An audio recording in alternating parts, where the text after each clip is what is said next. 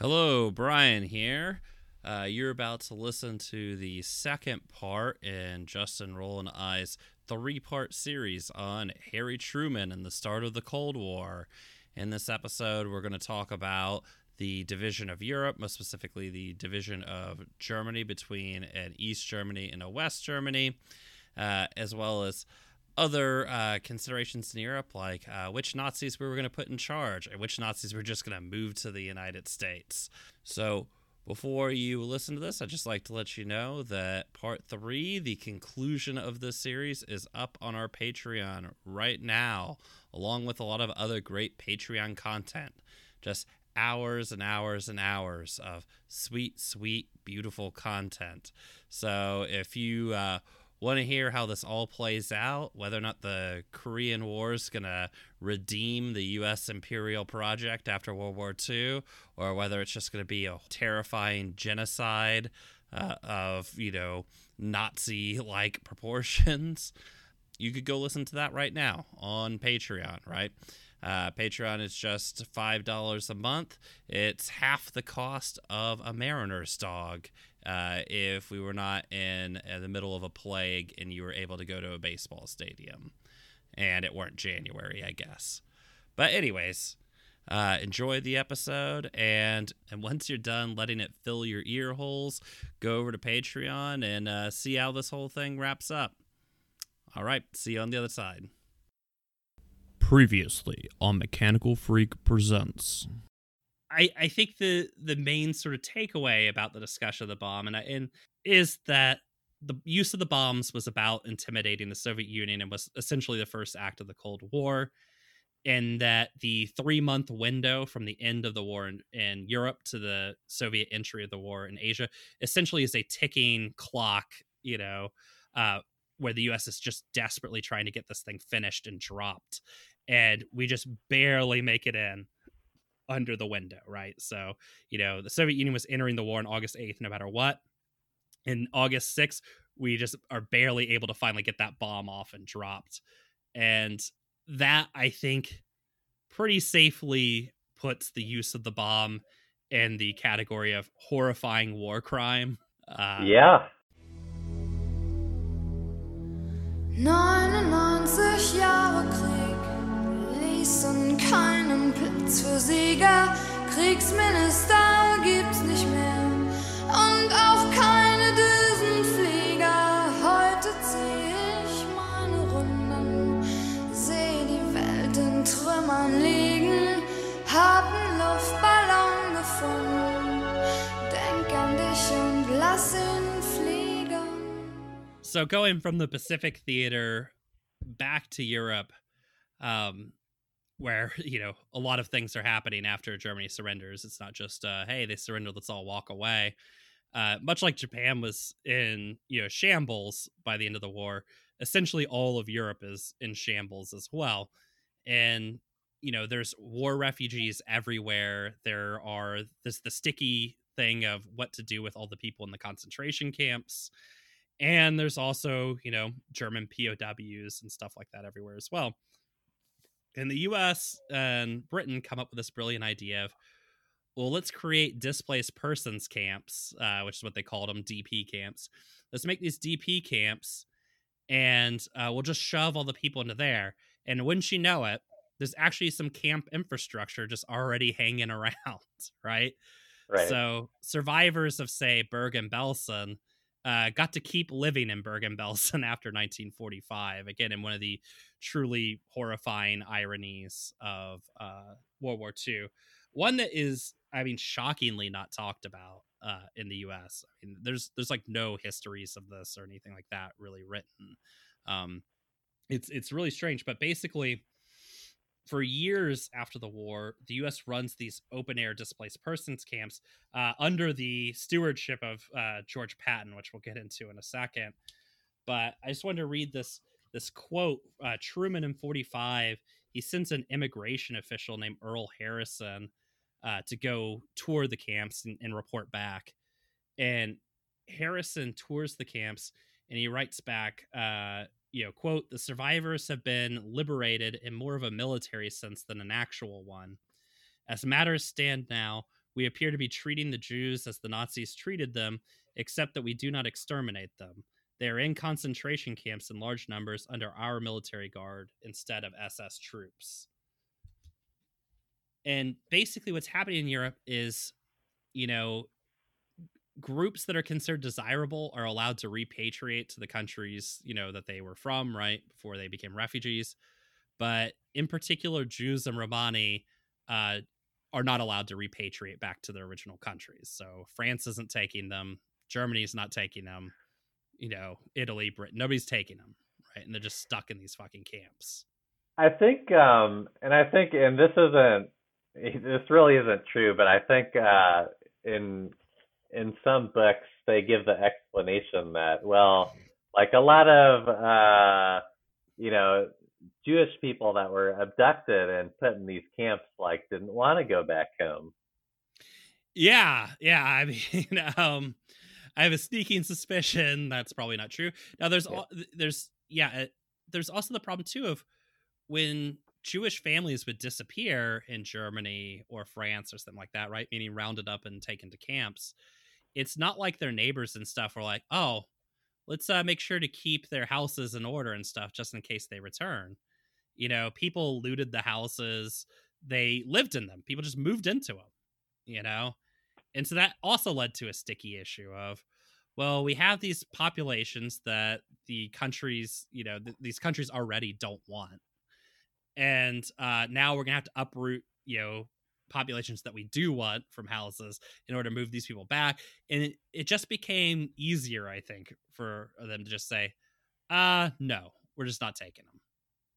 And by the way, this became a mirror image of what happened, you know, just prior to World War II, when there was this attempted large out-migration of Jews from Germany, especially, but from other parts of Europe. And there's this famously, the most famous incident is what was called the Ship of the Damned, which was the St. Louis that was denied port in the United States and Cuba. Basically, we sent the Navy out and told them if they even tried to, like, port, we'd fucking sink the boat. And, you know, it contained mostly children, which is why it became a big story. But, you know, most of those people they were turned back to Germany, and most of them ended up in concentration camps. And post-war, the exact same bullshit goes on. It's interesting when Harrison reports back to Truman. Obviously, this is, you know, going around in official circles, this report that he has. And Patton, and this is what we had gotten into earlier, you know, Patton becomes furious and responds to Harrison's report saying, Harrison and his ilk believe that the displaced person is a human being, which he is not. And this applies particularly to the Jews, who are lower than animals. He went on to complain that the Jews in the camps have no sense of human relationships, would defecate on the floors, and live in filth like lazy locusts. So this was the guy we had in charge of the camps. And Patton had this brilliant idea, because he hated Jews, but he had a love for Germans, as he started to combine the POW camps and the displaced person camps, and just put the German officers in charge of the displaced persons camp, so that his guys didn't have to be, you know, mucking around with this, what he considered bullshit work, right? And, you know, predictably, when he put the Nazis back in charge of these Jewish, you know, Jewish inmates or whatever, Jewish, you know, camp, you know, people, that they just started denying them food, right? Which is easy to do because there's food shortages in Europe, and they just say, well, food's got to go to the Germans first, right? And guess who gets denied, right? Denying them hygiene products and things like that.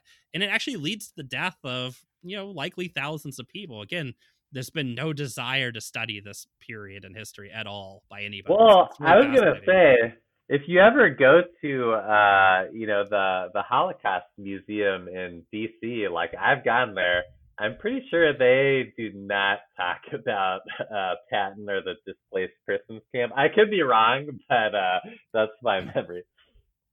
Yeah, I mean, you know, many kids in the South grow up as Civil War nerds, right? But my parents are from the North, and I always found the Southern story of the Civil War to be very annoying. And it used to piss me off. So I became, as any good young lad does, the Civil War cut off to me. I became a World War II nerd. And I was, more than the average person, extremely into this shit. And I didn't find about any of this stuff until, and I was extreme. And then I went to college and became extremely into like actual like foreign policy debates and stuff, and mm-hmm. extremely into like the Soviet Union's history and stuff like that. And I still never heard of any of this shit. And it was really not until I just randomly came across a book by a weird right-wing freak from the 80s who started to talk about all this shit about like, the U.S. is bringing in all these Nazis from displaced persons camps who are brought in by like CIA rat lines. And, you know, and that was my first inkling that these things existed. And I was like, well, this guy, I mean, this is just crazy tinfoil hat shit. And then I started digging into it. I was like, oh, no, this is very true. And while this guy gets the reason why this stuff was happening completely wrong, he's not wrong about the facts of what happened, which is, Nazis were put in charge of the displaced persons camps. They, you know, essentially continued to carry out atrocities under the U.S. flag. And while the Jews of the displaced persons camps were denied entry into any other country, those Nazis were basically given free entry into the United States, Canada, and various countries in Latin America, depending on what organization they decided to sign up with. But for the displaced persons themselves, you know, what's the old saying that the evangelicals would give you? When God, you know, closes, when a door is closed, God opens a window or whatever. Will be appropriately theological here. In 1948, the country of Israel is declared into existence. Right. Yeah, and that was a big debate, both in Truman's administration and abroad. Yeah, and essentially, you know, we'll talk a little bit about that, about why the U.S. Pretty much immediately recognizes Israel as a country. We'll talk a little bit about that, but I think one of the things again that we never talk about, but I think one of the big impetuses for the United States and Western Europe to recognize Israel is it created a very convenient release valve for all these prisoners, right? That they were continuing to keep, right? That they could just dump them in Israel, which is ultimately what they do. Yep. And you know, the Bergen-Belsen, finally, the last displaced person camp at Bergen-Belsen closes in 1951. And the vast majority of the people inside it end up in Israel. Now, I think a narrative, which is very convenient for the Israeli state and very convenient for Western, basically it's very convenient for all the powerful interests in charge, is that these people wanted to go to Israel. But, I mean, if you think about it, if you grew up your entire life in, like, you know, the French countryside or whatever, it's probably a little weird to be like, yeah, fuck, I guess I just live in Israel. Like, you know, that's a weird move to make. Definitely. It's a little far away for a lot of people. Yeah. Color me skeptical that these people wanted to go. So that way. Maybe after the way they've been treated both by the German occupation and then by the American and British occupation. Maybe after a certain amount of that, they basically are like, all right, I guess we have to go. You know, go somewhere else, but I want to seems a bit strong. But yeah, so I mean, Israel, I think like some context for Israel is, the British, of course, as they do, had done an imperialism and they did a no growth. They had basically occupied, you know, Palestine up until around like 1946, something like that. You know, all the allies are having kind of this discussion about, you know, what do we do about all these Jewish people that have been displaced, and they start discussing this two-state partition plan. Yeah. So initially, again, everything that is old is new again, or whatever. The two-state solution is now back in vogue again, by the way, of a two-state partition along different lines than the British had proposed. But yeah.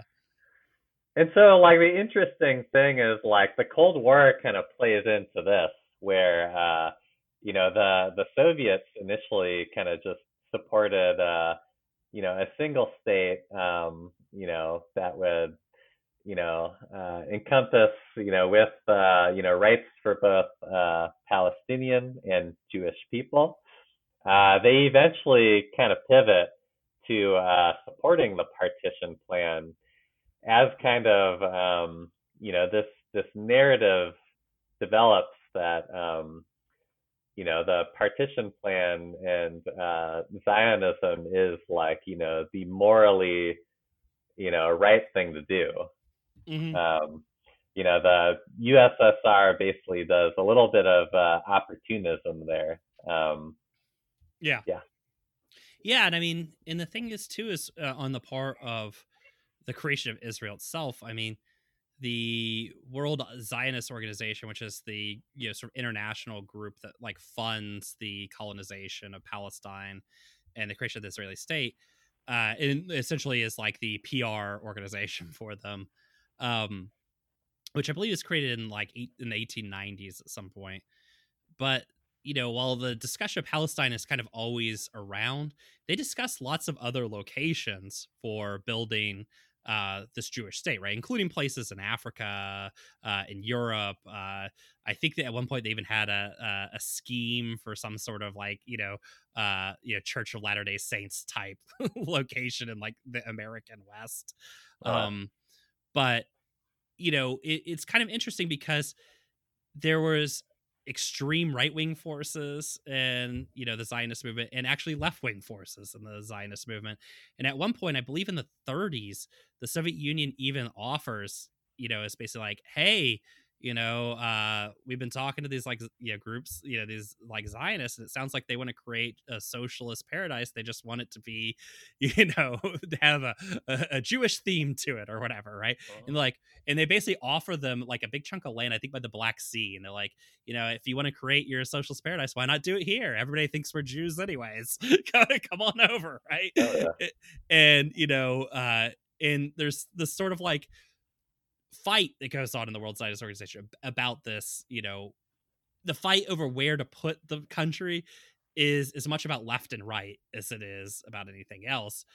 And even by the time that they essentially settle on the fact that they're going to be in Palestine, I mean, there's sort of still a vibrant left in, in these Jewish settlements. I mean, in the form of kibbutzes and stuff like that. Yeah.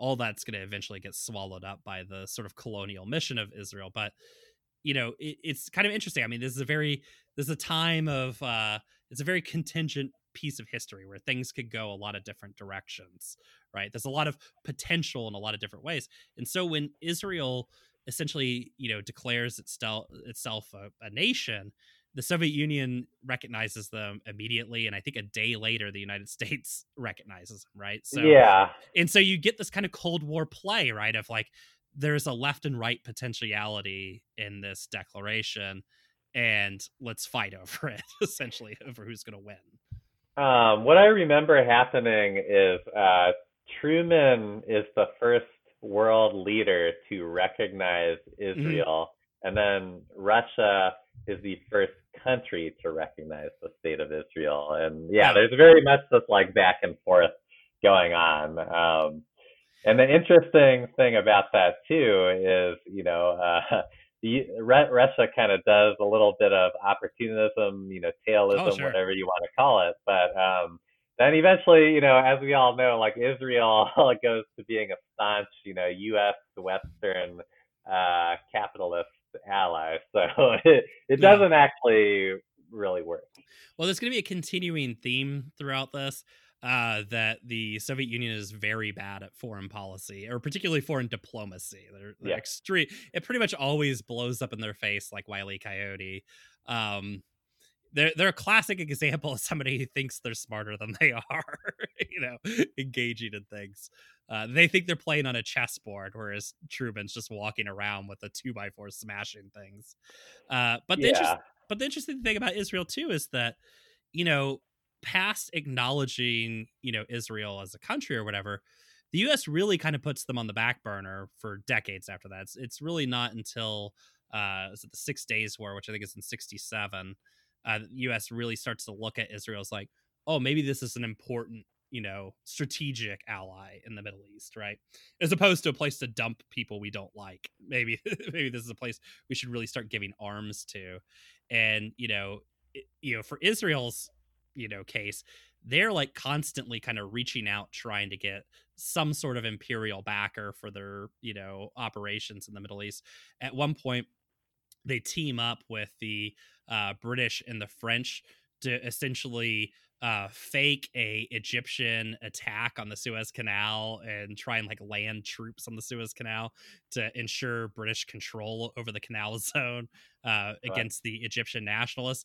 And it's a rare moment of Cold War solidarity where the US and the Soviet Union basically both combine to speak with one voice and show up and like essentially sit the French and the British down and like, if you don't stop this, we're going to drop nukes on you. And essentially force them to go home, right? But they basically force them to like end the operation and give up on it. But yeah, there's this sort of, there's a lot of like contingency in this early period. Things could go almost any direction, and in the Israeli state itself, it's such a mixed bag of politics. There's really something for everybody, right? So there's socialists on the kibbutzes who are arguing for like, creating the Soviet Union in the Middle East. And then there's groups like the, Lehigh organization who were literally striking deals with the Nazis during World War II and basically like, hey, we can fight with you guys. Right. Like, it's cool. So there's a little something for everybody in Israel. But luckily, as we know, after recognizing Israel no longer is an important place that we have to think about in the post-war period.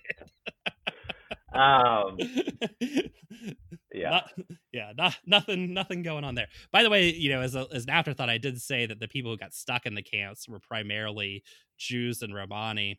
And in the end, nobody took the Romani. And to this day, they actually get like shunted from country to country. In Europe, I believe Macron in France last year had like this big policy of essentially rounding up Romani camps and deporting them. And, it became this big hullabaloo in the EU of where would you deport them to? Because, of course, nobody else was going to take them, but yeah. Damn. Yeah. Yeah. Talk about people who got really fucked in Europe, right there at the top of the list. Yeah, good times. I'll have to read up more on that. But the thing I was going to say is, kind of like domestically in the U.S., Zionism was framed as sort of like the morally good choice, like an act of humanity. Truman was getting lobbied by... Jewish interest groups, figures like, I'm going to mispronounce this, but Chaim Weizmann were kind of appealing to him. And then like the opposition to Zionism was actually like an imperialist, like economic argument in that, figures like, General Marshall would say that, if you recognize Israel, you're going to piss off other Middle Eastern states, and that could, affect, our oil, situation in the U.S. So, always think about that oil. It's interesting, like just the moral framing of this, and that, the framing of this, like even like, this is the morally good side. Like there is no mention of the, Palestinian people that were already living there. Yeah. Weirdly, they're just completely cut out of the story. I mean, the famous slogan for the formation of Israel is a land without a people for a people without a land. It just turned out, unfortunately, people have been living there for quite a while. And, and the thing is, we look back at this as history, right? We know what Israel became and all this kind of stuff, right? But at the time, it's still very much up in the air, and it's still incredibly unclear. Especially for people who aren't watching it very closely, which is pretty much everybody in the United States, it's very unclear like what the Israeli project is even. For everything they hear about, like, hey, these guys are like, you know, basically just Nazis with Stars of David on their flag, which makes the U.S. think they're great and wants to support them. They hear an equally scary thing like they're sharing farmland and talking about abolishing wages. And then like there's like, maybe we don't like these people, right? So even after recognition, we do kind of keep arm's length at them for a while, right? But again, I mean, it speaks to the like great contingency of history as to what ended up happening there. Now, interestingly, you know, or I guess maybe not so interestingly if you consider history, you know, the Israeli project, because of the huge infusion of people from Europe, of, you know, Jewish World War II refugees and then camp survivors from Europe, it really does become this sort of European, you know, a project of European colonialism in the Levant, essentially. Yeah. Which, you know, has implications to its day. I mean, for a long time, Jews who lived in Israel but were Middle Eastern, you know, ethnically, were, you know, treated like shit. And, you know, there was all sorts of weird racial politics, which still exist in Israel today, that were based off of this mass infusion of Europeans into the region. But yeah. So, you know, on to what was going on in the rest of Western Europe. There was the issue of, you know, what to do. You know, the United States and Britain are basically the military powers in Western Europe at this point. You know, de Gaulle comes back from France, but it's pretty diminished. And the French state is, let's just say, in a bit of a crisis of legitimacy, given that literally half of France was run for the Nazis by French politicians with little to no a Nazi occupation. Yeah, that little embarrassing after the war. But basically, the first order of business is to defang the left in Western Europe, because the left has a lot of legitimacy, right? All the, you know, guerrilla fighters, all the resistance fighters were communists. They were generally organized, armed, and kind of, you know, under the inspiration or whatever of the Soviet Union. So the Soviet Union has a ton of legitimacy. All the communist parties in these countries have a ton of legitimacy and huge popularity. So, of course, the first thing the U.S. does is ban the Communist Party from politics in France in 1947, in Italy in 1947, Greece in 48, more on that later, and yeah, West Germany in 56, right? So, well, in Italy, like, I don't know about as much about the other countries, but Italy was definitely going to win the election. Yeah, same in France. Yeah, they were going to win. I mean, fascism had been defeated. Like, what's the perfect antidote to fascism? Socialism. Yeah. And like I said, in France too, I mean, you know, especially in France, they, you know, you have this thing of Vichy France, right? So you have a huge section of the French capitalist class that basically were open Nazi collaborators, right? You then have de Gaulle, who, you know, I guess was touring around North Africa or whatever. But, you know, for a lot of people who were in France, they're like, fuck this guy, you know, just roaming around with expeditionary forces, refusing to come back to France, right? You know, it's kind of seen as like, at best, a compromised figure. And then you have the leaders of the French resistance, who were basically, to a man, like Soviet-style communists. And so it's like, once the war's over and, you know, the Nazi boot is off your neck and everything, of course, the communists are the ones with legitimacy. Of course, they're the ones that are popular. They're the ones who actually fought the fucking occupation. This is going to also become a common post-World War II theme, is the communists are popular everywhere because they did the actual fighting. And, you know, the U.S. response to that is just to make it illegal for them to participate in politics. Right. Because, I mean, after the war ends, right, like, we don't send like all our soldiers and infrastructure home. There's this whole like leave behind network that kind of fucks with the left in all these countries.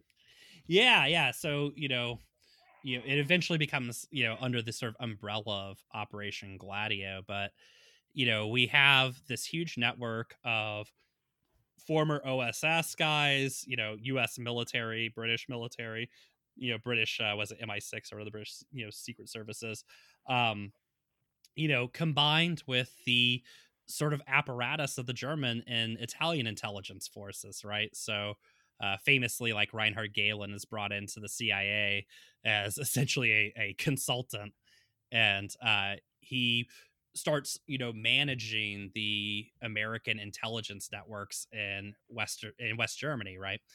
And the main product of this is they engage in, COINTELPRO style, plans of sabotaging the left, right? Printing false stories about them, blah, blah, all that kind of stuff. But they also engage in some, let's just say, slightly more aggressive strategies, like the mass killings of political leaders, massacres of civilians, right? Let's see if I can find it real quick. There's this interesting thing of just what was going on in Eastern Germany, right? So there's William Bloom, who's a former CIA agent who then wrote some histories of the CIA that I'm going to go and say the CIA probably didn't appreciate. But William Bloom, so he talking about just the CIA operations in East Germany, launched out of West Germany from 48 to 61. So operatives used explosives, arson, short-circuiting, and other methods to damage power stations, shipyards, canals, docks, public buildings, gas stations, public transportation, bridges, etc. They derailed freight trains, seriously injuring workers, used acids to damage vital factory machinery, put sand in the turbine of a factory, bringing it to a standstill, set fire to a tile-producing factory, killed 7,000 cows at a cooperative dairy through poisoning, added soap to powdered milk destined for East German schools, were in possession when arrested of a large quantity of the poison cantharidion, with which it was planned to produce poisoned cigarettes, carried out attacks on participants of the World Youth Forum in East Berlin with explosives, firebombs, and tire puncturing equipment, and much more. So, that's just one zone of operation that they were working in. And I think their probably most violent sort of zone of operation was actually in Italy itself, where, famously under the strategy of tension, they would just murk anybody who, was perceived as being, communist or communist adjacent, which basically meant anything to the left of like Attila the Hun. You could expect to, get car bombed or, fucking shot or whatever, including like, I think they fucking assassinate one of the Italian prime ministers. They're not going after just low level targets. They're killing very prominent figures. Also with all the sabotage, in this era, you could just blame it on the gremlins. That was a common thing. The gremlins in the airplane. Yeah. Gremlins in the equipment. Well, and, of course, when they're sabotaging stuff in Eastern Europe too, you would just say, oh, look, socialists are just always looking for excuses of why their system doesn't work, right? Yeah. Which is always explanation, You can always just wave it off like that. But, that shit was real. It was fucking happening, Yeah. Truman basically creates the CIA during this period, right?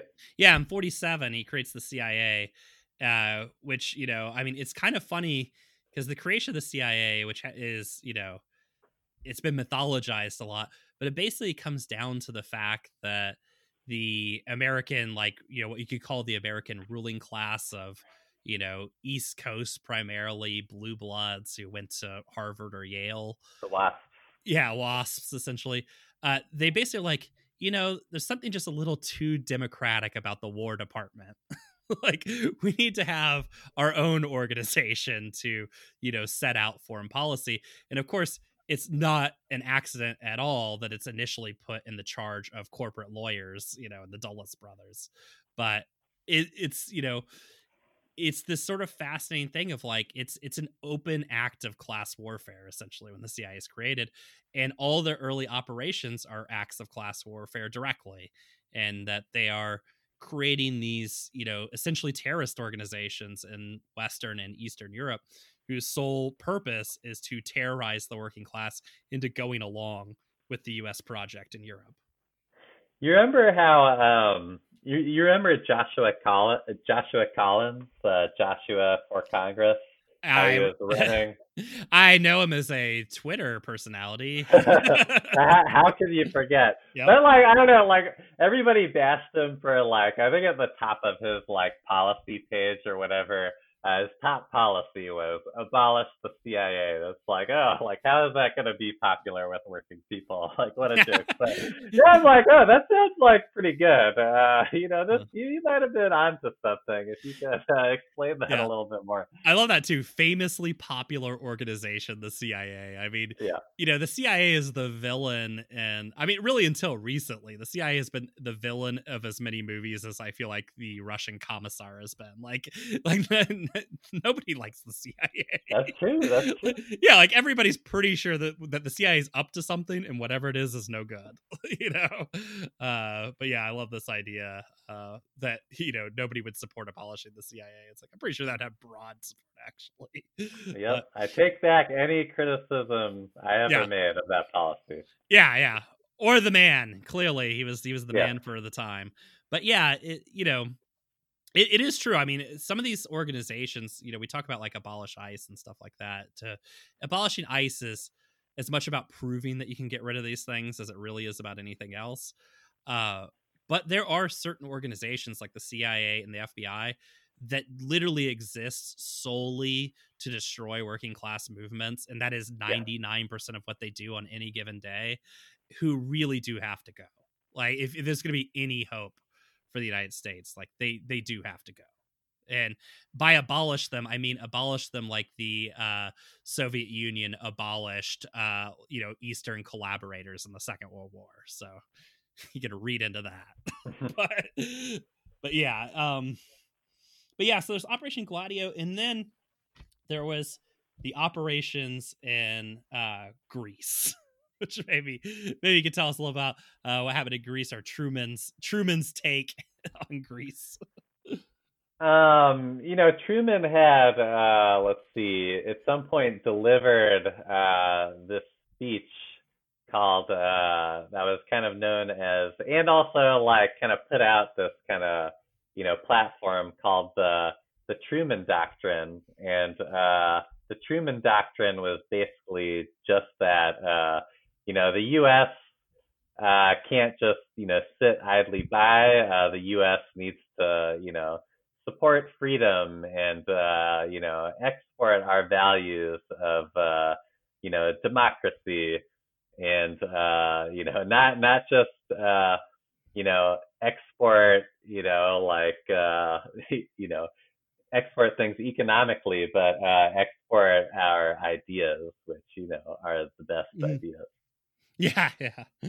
Gotta get those ideas out there. Yeah, and I mean, it's first real test, right? It's the usual duplicity that's in all American diplomatic language of export democracy and stuff, which instantly anybody looks at that should read that as what they mean is capitalism, right? Like democracy is the euphemism for capitalism, and particularly an American-led and primarily benefited capitalism, right? And Greece becomes the sort of first, test case for this, in that after the war, the British install in Greece, why are the British in charge of Greece? I mean, there's all sorts of questions asked here, but essentially install this right-wing military dictatorship that includes many collaborators with, Nazi Germany and stuff in it. And, it immediately devolves into a civil war. Right. I mean, it's a government that not only has no legitimacy, but is hated by the people of Greece. So it devolves into civil war, and the British essentially occupy Greece. But the problem is the British are in a pretty diminished state at this point, and their empire is falling apart. So they're stretched pretty thin. So they ask the U.S. for aid, and the U.S. immediately begins, shipping military equipment to Greece. And this is the backdrop of Truman's speech, right? And it kind of shows what he actually means by exporting democracy, which is we are going to give you Western imperialism at the barrel of a gun. Right? Yeah. And it really leads to, I mean, a lot of the problems in Greece that we see today, right, over the debt crisis and stuff like that. You can draw a straight line back to their occupation by Germany and this act after the war. Right, by the British after the war. I think it's also interesting, in the Truman Doctrine, Truman states that, it must be the policy of the United States to support free peoples who are resisting subjugation by armed minorities or by outside pressures. The interesting thing is, like, the communists aren't necessarily in the minority here, and the U.S. really is the outside pressures. Yeah. I mean, this is the real problem, right? In all this stuff about exploit democracy is that, as by the way, the American, administrations from Truman on acknowledge, in their private communications with each other, the biggest problem with democracy is the U.S. would rarely win. So, in that case, democracy must be sent to the side and other means must be brought forward. Right. And in Greece, I mean, it really is a pretty brutal civil war. And by civil war, I mean imperial invasion of Greece by the Anglo-American sphere of influence. Yeah. And what ends up happening is, a lot of Greek, not essentially Greek fucking Nazis are put, ascended into power. And a lot of, Greek, people who had fought the Nazi invasion, right, who had been the resistance against the Nazi invasion and stuff like that, are thrown in prison or killed, right? And that's the outcome, right? And it's fucking astonishing, a tragedy, essentially, right? And again, all in the name of democracy, right? But all in the name of this early Cold War. And so, beyond the sort of political stuff, beyond Gladio and this military thing, there's also this, other element of the U.S. involvement in sort of Europe at large at this time that's generally painted as an unalloyed good, right? Which is the Marshall Plan, right? Right. And so I was curious, do you have any insight from McCullough on the thoughts going into the Marshall Plan? I mean, basically, Europe is kind of in tatters and ruins, a lot of Europe has been bombed and needs to be rebuilt. A lot of these countries that have formerly been occupied need to kind of restart their economy.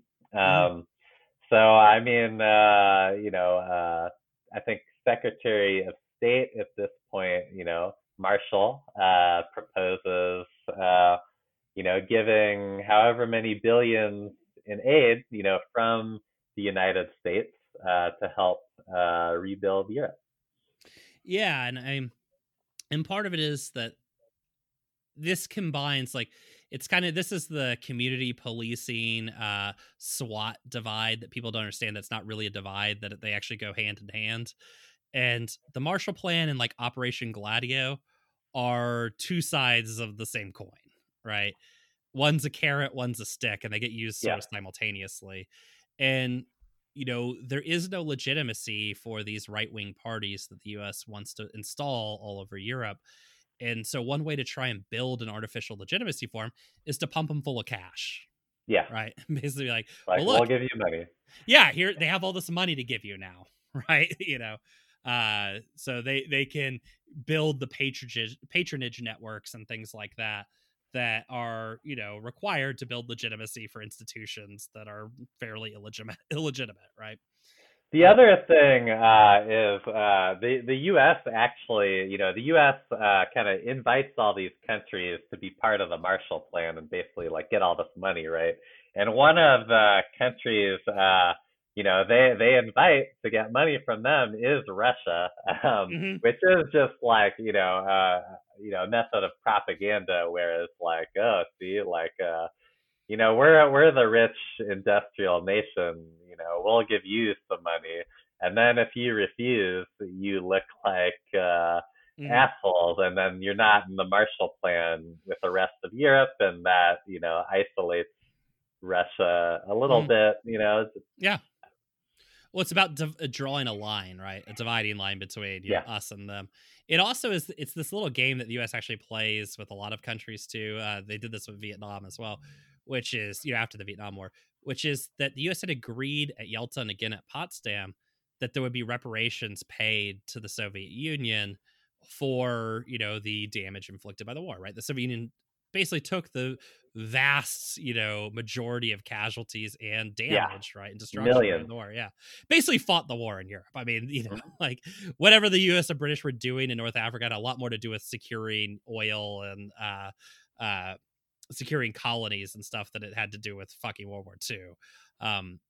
But, you know, there was this agreement that reparations would be paid. Of course, the United States and Britain immediately reneged on that. And so the Marshall Plan, the offering of aid to the Soviet Union, is sort of, it's a double propaganda win. One, it's a slap in the face of the Soviet Union in that you're refusing to, you know, have West Germany pay reparations.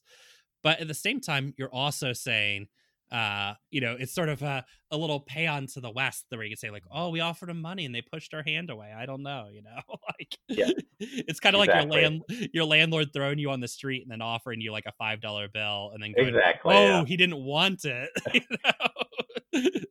Look how angry he's getting. How unreasonable. They don't want to work with us. Yeah. How unreasonable. But the other thing the Marshall Plan did, which I think that people in, you know, Western Europe, to the degree that any of them noticed at the time when they were just taking the money, which was a little more insidious and a little more clever actually on the part of the Truman administration, is they actually changed the energy regime of Western Europe and they moved it away from coal, which Western Europe actually has and can, you know, mine and stuff like that, and start to put it a lot more on oil, which was conveniently something that the U.S. had, let's just say, gained control of in the Second War. All that fucking around in North Africa, it turned out, really wasn't for nothing.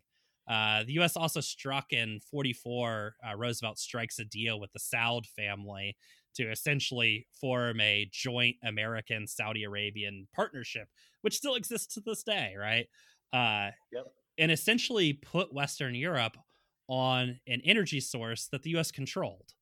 And it was sort of a kind of in emergency, you know, break glass kind of situation, which is if, you know, the communists got too, you know, powerful in Western Europe, but if they were able to overcome, you know, outlawing the parties, if they were able to overcome Operation Gladio, right? If they were able to overcome all these obstacles, well, I guess last, you know, case scenario, we'll just shut off all their fucking oil and kill their economy. Don't they talk about that a little bit in that one Adam Curtis movie, Bitter Lake, like the first, you know, deal with the Sauds and oil and how that's the precursor to a lot of things. Yeah.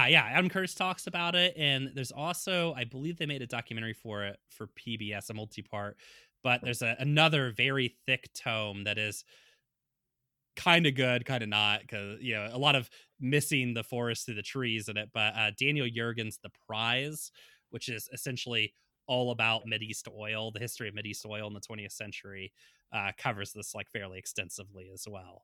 For those that are interested, it might have caught the PBS documentary. I did not, so I can't tell you if it was good or not. I'm sure it was, but so that essentially is what is going on in Western Europe, but in Germany in particular, I kind of want to like focus down on a little bit because the occupation of Germany is this thing that, by the way, we get to see played out again and again in the post-war sort of period.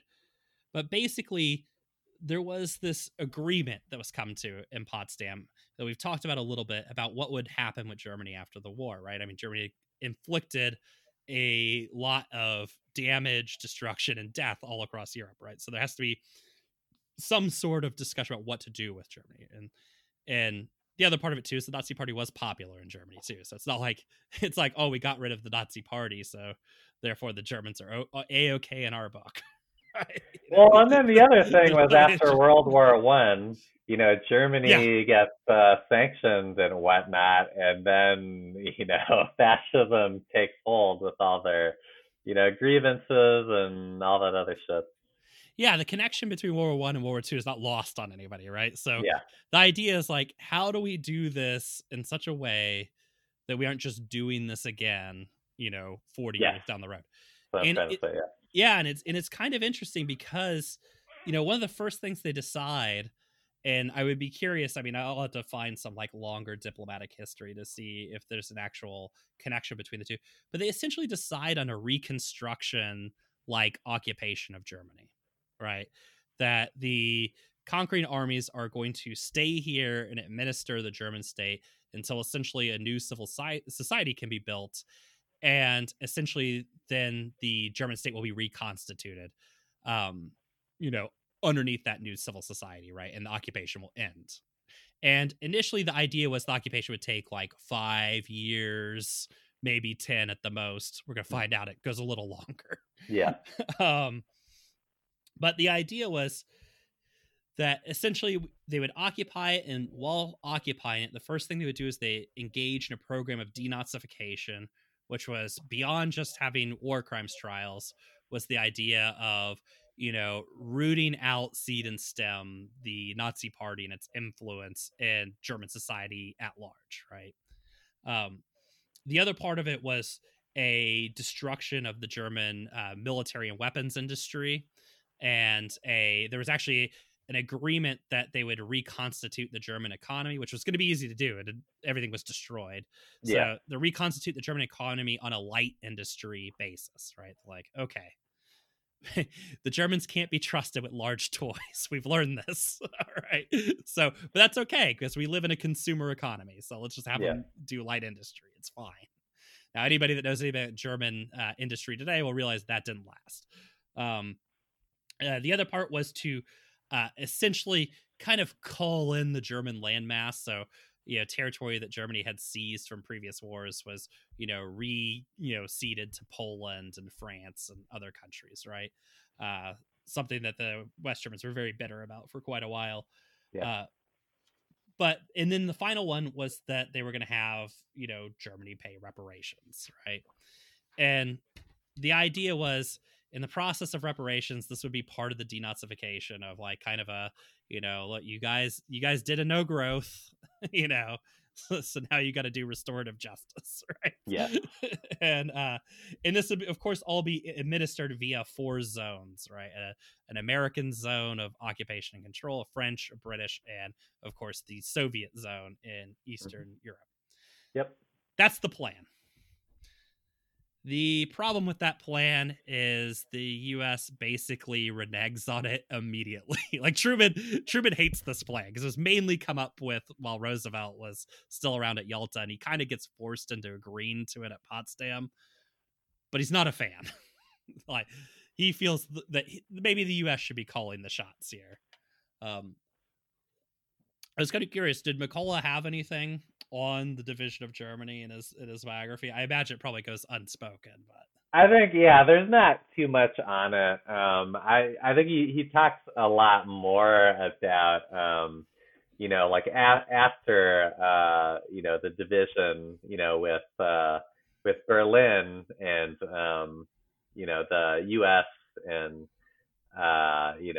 NATO and whatnot, just airlifting all these, supplies to, Western controlled Berlin. Like he talks about that a lot, but not so much, what went on as far as the 4 zones. Yeah. And so, so it's probably worth going through, we'll go through a little timeline essentially of what happens in Germany, because, I feel like, again, this is like one of those things that's just been completely seeded to the memory hole in history. But essentially the U.S. creates, the Nuremberg trials, the war crime tribunals for the Western sector in 1946. Now, you might ask, why is there a specific American tribunal and a separate Soviet tribunal? The U.S. actually refused to share essentially intelligence or case files with the Soviet Union or work with them on it. So eventually they just gave up and did separate trials, essentially, to their own tribunals. I'll tell you, if you're a German officer, there was definitely one of those you wanted to be in and one you definitely did not want to be in. Yeah. I can think of which one. So the U.S. starts the Nuremberg trials in 1946. And by 1947, they basically are already, and the Senate is already demanding that they be dismantled, right? And it's kind of funny.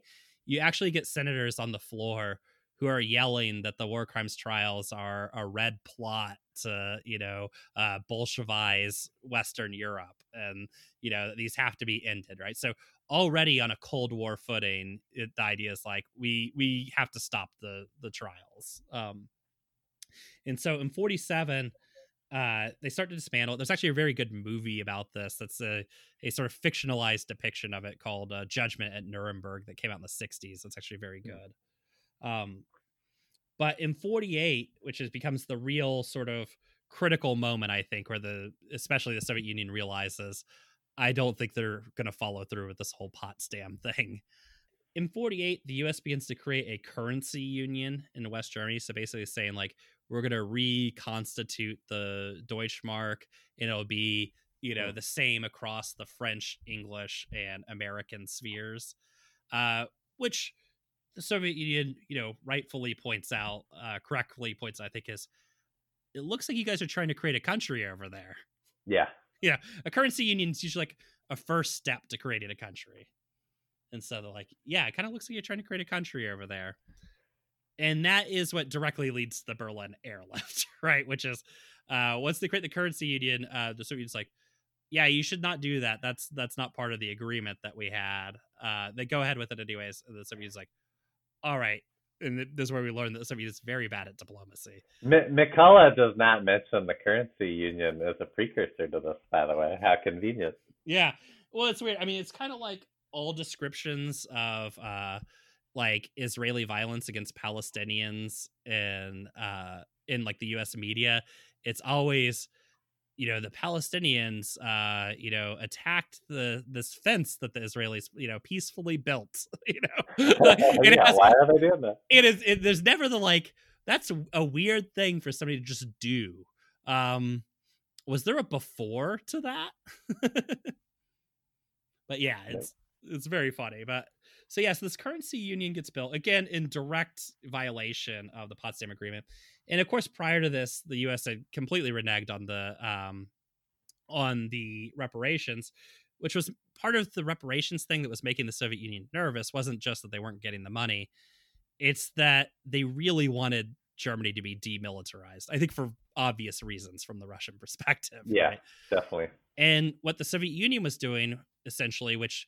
kind of, you know, in a way refutes this sort of idea that, you know, the Soviet Union was like wanting some sort of war with Western Europe. What the Soviet Union actually does at this time is they rip out all the railroad lines in Eastern Germany, right? Essentially, they destroy the entire like East German industrial transportation, you know, sort of network or whatever, which if you're looking at things that you do, if you want to start a war, that's not one of them. Like, you want that stuff. You're going to want those rail lines if you're planning on invading Western Europe. But anyway, so the Soviet Union closes off Berlin, thinking that they've engaged in a massive political victory for their side and that the West will have to capitulate and stop their sort of machinations to create a new German state on their side, which, of course, famously blows up in their face, you know. As most Soviet diplomatic efforts do. Yeah, I mean, from what I know, I mean, the U.S. is basically, you know, putting tons and tons of, you know, food and supplies and just airlifting them constantly to Berlin to, you know, avoid, you know, the shutdown. Spending like God knows how much money on this. Well, it's kind of funny because it's sort of a double loss for the Soviet Union because, like, one, you clearly look like the asshole in here, and you can try to explain to people all day, like, no, you guys don't understand the diplomatic things that are happening here because, of course, you know, it's like, yeah, nobody pays attention to that. They're paying attention to this, though. It also, you know, the U.S. is trying to portray this sort of image, right? Maybe not so much at this exact moment, but certainly going on in history, is going to try and portray this image of the technologically advanced West versus this primitive sort of Eastern foe in the Soviet Union. And it's like, you know, airplanes are still like a major new technology in the world at the time. And so the airlift is like a feat. It's an accomplishment. Yeah. It's a technological accomplishment, right? And a little embarrassing, which, you know, after about 9 months, the Soviet Union finally recognizes how embarrassing it is and stops, right? But yeah. Gets nothing in exchange, right? So, you know, the currency union continues, right? So in 1949, so the next year, the war crimes tribunals are officially ended, and then NATO is formed. Not saying that those two things are connected in some way, but you know, but the NATO is part, which, for those who maybe don't know, is the North Atlantic Treaty Organization and is the military alliance of Western Europe against the Soviet Union. Yeah, pretty much that. Yeah, I mean, I think they're pretty clear about it when they formed it. You know, I'm sure they used the word democracy at some point, but they were pretty clear what they meant. So also in 49, so remember how I said the Soviet Union was feeling really nervous about this currency union because they like, hey, it seems like you're trying to create a West German state, and that wasn't the agreement. In 1949, the U.S. creates the West German state, which is the German Federal Republic, or FRG, is created. So, and it's important to keep in mind that the agreement was always to have a unified Germany, right? Like, you know, we're going to do this sort of essentially civilizing mission in Germany, and then we're going to create a unified German state. And the creation of the FRG, and the creation of the, and the idea was it was supposed to be like in 5 to 10 years, really. And the FRG is kind of a, that's not doing that. That's the opposite of that, you know? Yeah. You know, so basically, and this is going to become a common theme, is that the U.S. was worried, you know, the Soviet Union keeps, you know, pestering them about like, well, why don't we have a referendum about unification? The U.S. is worried that that unification referendum might not go the way they would want it to. So they keep sort of putting it off. But despite their love of democracy, you know, they're still worried about the vote. Yeah. Well, and their love of democracy really comes through in these internal conversations that they're having about it at the time, which is, I believe his assistant secretary of state at the time, Dean Acheson, you know, he advises, because, you know, the referendum and a unification would mean the removal of troops from every zone, right? So U.S. troops would leave their zone, Soviet troops would lead theirs, right? So an end to the military occupation of Germany, right? And so Acheson, advising on this, he says the removal of Soviet troops in East Germany, while that might be a desirable goal, the withdrawal of American and British troops from Germany would be too high of a price. So essentially saying any agreement that involves both of us leaving Germany is not an agreement we can get behind. You know, which you can sort of read why the U.S. would want to stay behind, which, you know, George Kennan, who's also a State Department advisor at the time, an important Cold War figure, he sort of clarifies the point later, saying, quote, "The trend of our thinking means that we do not really want to see Germany reunified at this time, and that there are no conditions on which we would really find such a solution satisfactory." So basically, the U.S. at this point is against any sort of unification, right? Yeah, they don't want any election. They don't want communists to win. Yeah, they want the occupation, essentially. Like, you know, as far as they're concerned, the occupation is making sure that things go their way. Now, in 1950, a clemency board is created to pardon people convicted of war crimes in Nazi Germany. By 1958, almost every Nazi war criminal who hasn't been executed has been granted clemency. This is kind of important because basically what they're going to do in that same year, the German Chancellor Konrad Adenauer, he removes the ban on access to civil service jobs from former Nazis. And then also in the same year, hopefully in the same day, it'd be very funny, he actually puts a ban on access to civil service jobs for communists. Curious. Yeah, what a weird thing. I wonder what they were trying to get at there. And in a true testament to democracy, Adenauer, basically, who's the first chancellor of the FRG, remains chancellor for 14 years until he's literally dragged out of his office by a protest movement. Yeah. So just another testament to that. But so continuing, in 1951, a special amendment's made to the FRG constitution, officially ending denazification. Adenauer then bans all intra-German trade in an effort to strangle the East German economy. So essentially bans any economic dealings with East Germany, which it's important to remember that just 5 years prior, this was like a unified country. Like, this is, their trade networks are pretty built in at this point. It's a little protectionism, you know, just protecting their own interests. Yeah, yeah, and definitely the kind of thing, again, you do when unification is the goal. Now, in 1952, the U.S. rejects the last offer that the Soviet Union makes towards a unification referendum, right? And it's kind of funny because Adenauer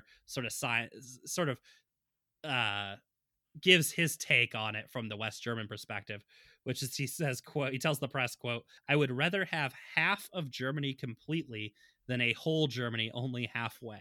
Yeah, don't totally know what the whole Germany halfway means, but go off. Yeah, yeah, exactly.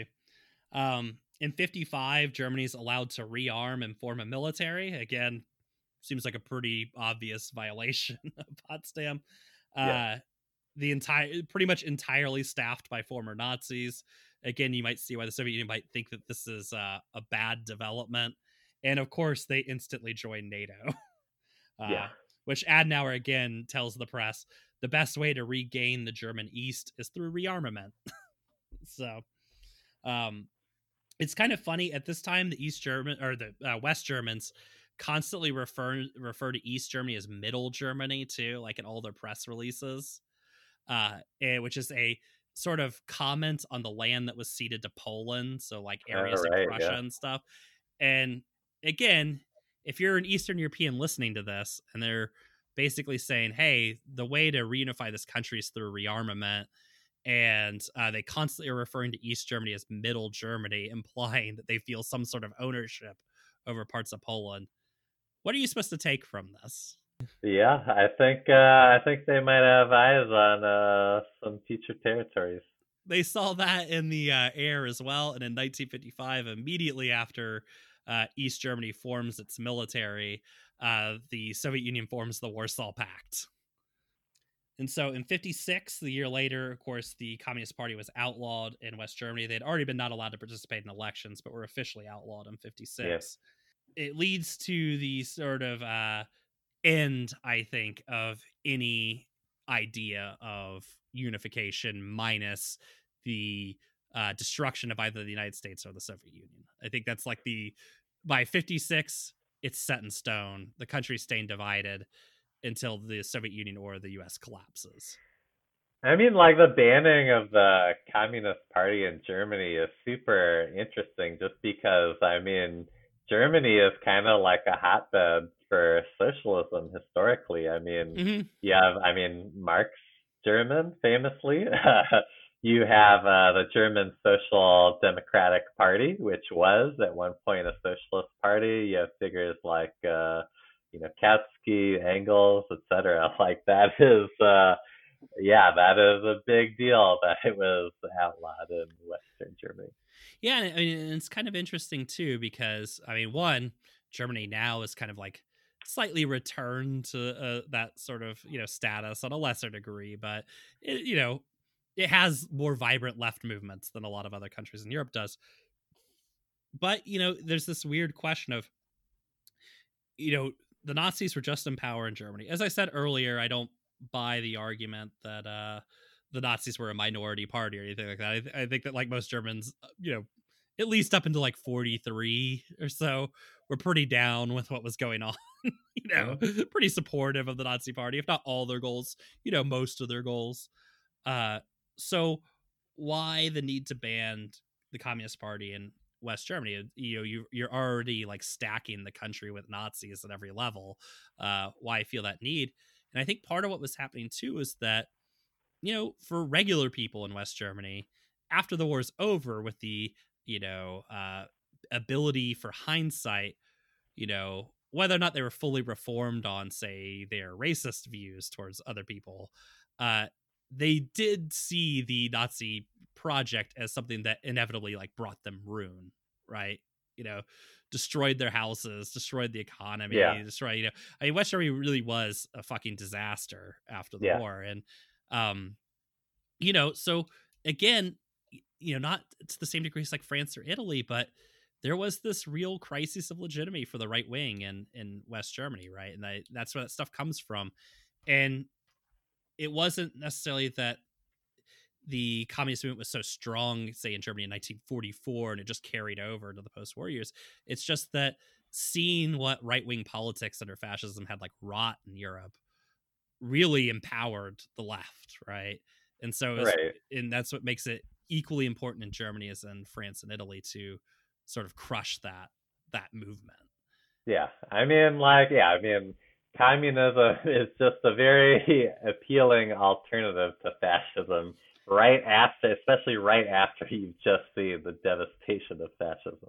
Especially for people in Europe too, it's easy to understand because it's not just that like communism was philosophically opposed to fascism, and after the fact you're like, damn, I think some of those guys were right when they said X, Y, or Z, or, you know, when they did that Twitter thread, I think they really had a point. It wasn't just that it was philosophically opposed to fascism. It literally crushed it too, right? It fucking rolled it up, right? And so, you know, that's a powerful thing to see. And in the post, you know, sort of history of this, you know, we're saying that basically the West-East German divide is kind of put in stone by the mid-50s, but it's kind of interesting. I mean, in the 60s, there's this resurgent democratic movement in Germany, and it actually takes mass protests in the streets in Germany, and in Bonn in particular, to essentially oust the completely gerontocratic, you know, Nazi leadership that was in charge of West Germany. I think Adenauer, when he finally gets thrown out, is like 90 years old. And essentially a student movement's going in and basically saying, listen, old man, we're going to push you out of that chair. If you don't get Germany really likes old leaders like Hindenburg. Wasn't Hindenburg like 86 or something? Oh, he was ancient. I mean, that was what's so funny. When they put him in charge, you know, for like liberals in Germany, they were like, oh, you know, we don't really want to deal with the left in any way. So we'll just put old man Hindenburg in charge. And, you know, people respect his, you know, he'll negotiate with Hitler. It's going to be a great negotiation. Everything's going to work out with this experienced old man. Yeah. And it was so funny because for, you know, you could tell, I mean, in the American side, you get all this too, or, you know, like, you know, that thing in The Simpsons where Marge is becoming the real estate, you know, and Troy McClure or whoever said that, he's like, you know, what do you call this house? And she's like, that house is on fire. And he's like, motivated seller, you know, like, you know, like liberals would look at that gerontocracy and basically be like, yes, experienced, you know, negotiators or whatever. But the Nazis were very clear of like, this guy's old as shit. He could die at any fucking second. Basically they put us in charge. You know? Like that was their interpretation of it. And it turns out they were right. But yeah, a story for another day. But Adenauer, you know, he essentially gets put in charge because he's like the only right wing fucking freak in Germany who wasn't, you know, 100% directly connected to the Nazi party. Now he has lots of Nazi connections, but he wasn't like in charge of like an Uber Gruppen or anything, right? Like everybody else was. Like he wasn't a direct fucking like straight line creator of the Holocaust, like, you know, all the other leadership guys were. Which is why they put him in charge, but it also inherently made him ancient. Because he was this like Hindenburg guy. He's like a member of the old regime already in the 30s, right? So by the time they put him in charge, he's already an ancient old man. And but yeah, I mean, there's this democratic sort of uprising in West Germany, and it actually leads to a reopening of war crimes trials in Germany under the German government, right? As people like demand, like, you know, we're fucking sick of living with these fucking Nazis. Get rid of them already. Yep. And it's actually memorialized in the extremely awful movie that nobody should ever watch called, I believe it's called The Reader with Kate Winslet, where it's portrayed as a bad thing. It's very funny. there's weird. Yeah. It sort of takes place, you know, it takes place over decades, but when the kid who is seduced by Kate Winslet is a Nazi camp guard, but she's only a camp guard because she doesn't know how to read. And if you don't know how to read, you won't know the difference between right and wrong when it comes to locking hundreds of people in a barn and lighting it on fire and then standing outside to make sure they all burn alive. If you don't know how to read, how are you supposed to know that's not something you should do? Yep. Which is the solution is you need as many facts and access to facts as possible. Yeah. You need periodicals. Yeah, exactly. You need at least a Harvard education to get that that's a problem, right? Yeah. So, I mean, that's literally the plot of the movie. It's so fucking awful. It's literally one of the worst pieces of Nazi propaganda ever put out. Not just because it's poorly written, but I mean, just the message of it is so bad. The end scene of it is the kid, you know, so his girlfriend who's the Nazi camp guard who seduces him while he's a child. She ends up in a German prison serving, you know, some crazy sentence for her, you know, burning hundreds of people alive. The star witness against her is the one person who survived, who was like a child in the camps or whatever. And so the end sequence is the kid, the son, or the son, Jesus Christ, the son, the kid going to New York to talk to the star witness and try and plead with her for, you know, some sort of like clemency or something for the Nazi camp guard for Kate Winslet. And it's very interesting how it's posed, because she's living in this very fancy New York apartment, is clearly very wealthy. And it kind of implies that she made her wealth by writing a Holocaust memoir, right? Like there's something seedy, you know, involved here, right? And then it cuts to a very bleak cell with nothing in it and, like, you know, no accoutrement or whatever. I think Kate Winslet has this one little box of like trinkets, and he goes to talk to Kate Winslet, and, you know, she's just resigned to, you know, of course the Jewish woman in New York tells him to go fuck himself about the clemency thing. Yeah. Then he goes and talks to Kate Winslet, who's just suffering so sadly in the cell, and she's resigned herself, and then he leaves and she hangs herself. And it's like, ooh, who's the real victim of the Holocaust here? But she's lost all her class comforts. Yep. But there's this hilarious moment in it where it actually depicts, interestingly, this moment in the 60s where they want to reopen the trials. And the kid who's now in law school, he's viewing the trials with his class, and the professor starts giving this speech. You know, they've witnessed, you know, they've been in the court, right, watching the trials, and they come back to the classroom, and the professor starts to give this speech, and he's like, look, the question isn't, you know, is it illegal now to burn 100 people in a barn? The question is, was it illegal at the time? Which, by the way, was not the question of those trials, by the way. But he's like, was it illegal at the time? And of course everybody's like, you know, good liberals are like, rules. Yes, yeah. Rules.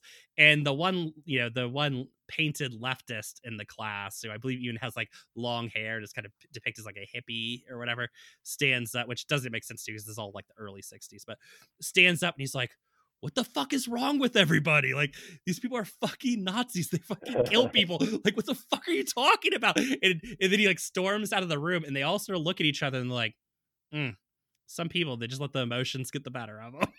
Yeah. But yeah, it's just a truly astonishing take from the U.S. in the modern period. I don't know why I went on a long... I hate that fucking movie.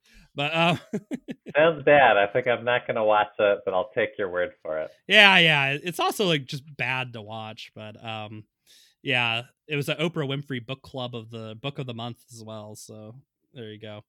Yeah. But I had some like sort of finishing thoughts I think they were kind of interesting from, so Thomas Mann, who's like a German novelist, you know, by the mid 50s, he wrote of Germany, quote, of West Germany, the old men and those who financed Hitler have been installed once again as governors of American capital, right? So when asked about West Germany, that was his take on it. Yeah. And I had this interesting quote too from Bruni de Lamont and John Green, who write a history of the GDR, which is East Germany. So they write, quote, right from the date of its foundation on October 7th, 1949, there was a determination in the West, but particularly on the part of the Federal Republic, to strangle it at birth, referring to East Germany, to ensure that an alternative social model to Western capitalism would not survive. Various kinds of chicanery were used to make life for the GDR impossible. And I just think this one chain of events is interesting, or is important to point out and know, because it kind of flips the aggressor versus aggressee narrative a little bit. It also mirrors what we're going to talk about in Asia. And The third part too is it kind of shows what the Cold War was, which it really had nothing to do with, oh, the German people need to have their own country or anything like that. it was always from the beginning a cold, calculated political battle between U.S. imperialism and the Soviet Union, essentially. Yeah, I mean, it's kind of amazing how little, this is covered in our history books. I mean, until recently, I did not know about any of this and about, I knew about the U.S.'s operations, against other countries. I knew about the Cold War, but as far as like suppressing, the socialist movement in Europe, it's just amazing the steps, U.S. and capital took. Yeah, I mean, it's kind of funny. I took multiple classes in college from both the history department and political science department on, American diplomacy in the 20th century, American diplomacy and the Cold War and all this kind of stuff. And weirdly, all this is cut out of it, completely excised from any discussion. The fact that West Germany and East Germany were formed as separate countries was just taken as a given from the 1945 agreements, right? And it's weird because it's if you look through the Potsdam Agreement, that's not what they say. And weirdly, if you look at the back and forth between the U.S. and the Soviet Union, that clearly was that was not the agreed upon terms. It's hard to say the two parties agreed that was the terms. But just completely down the memory hole.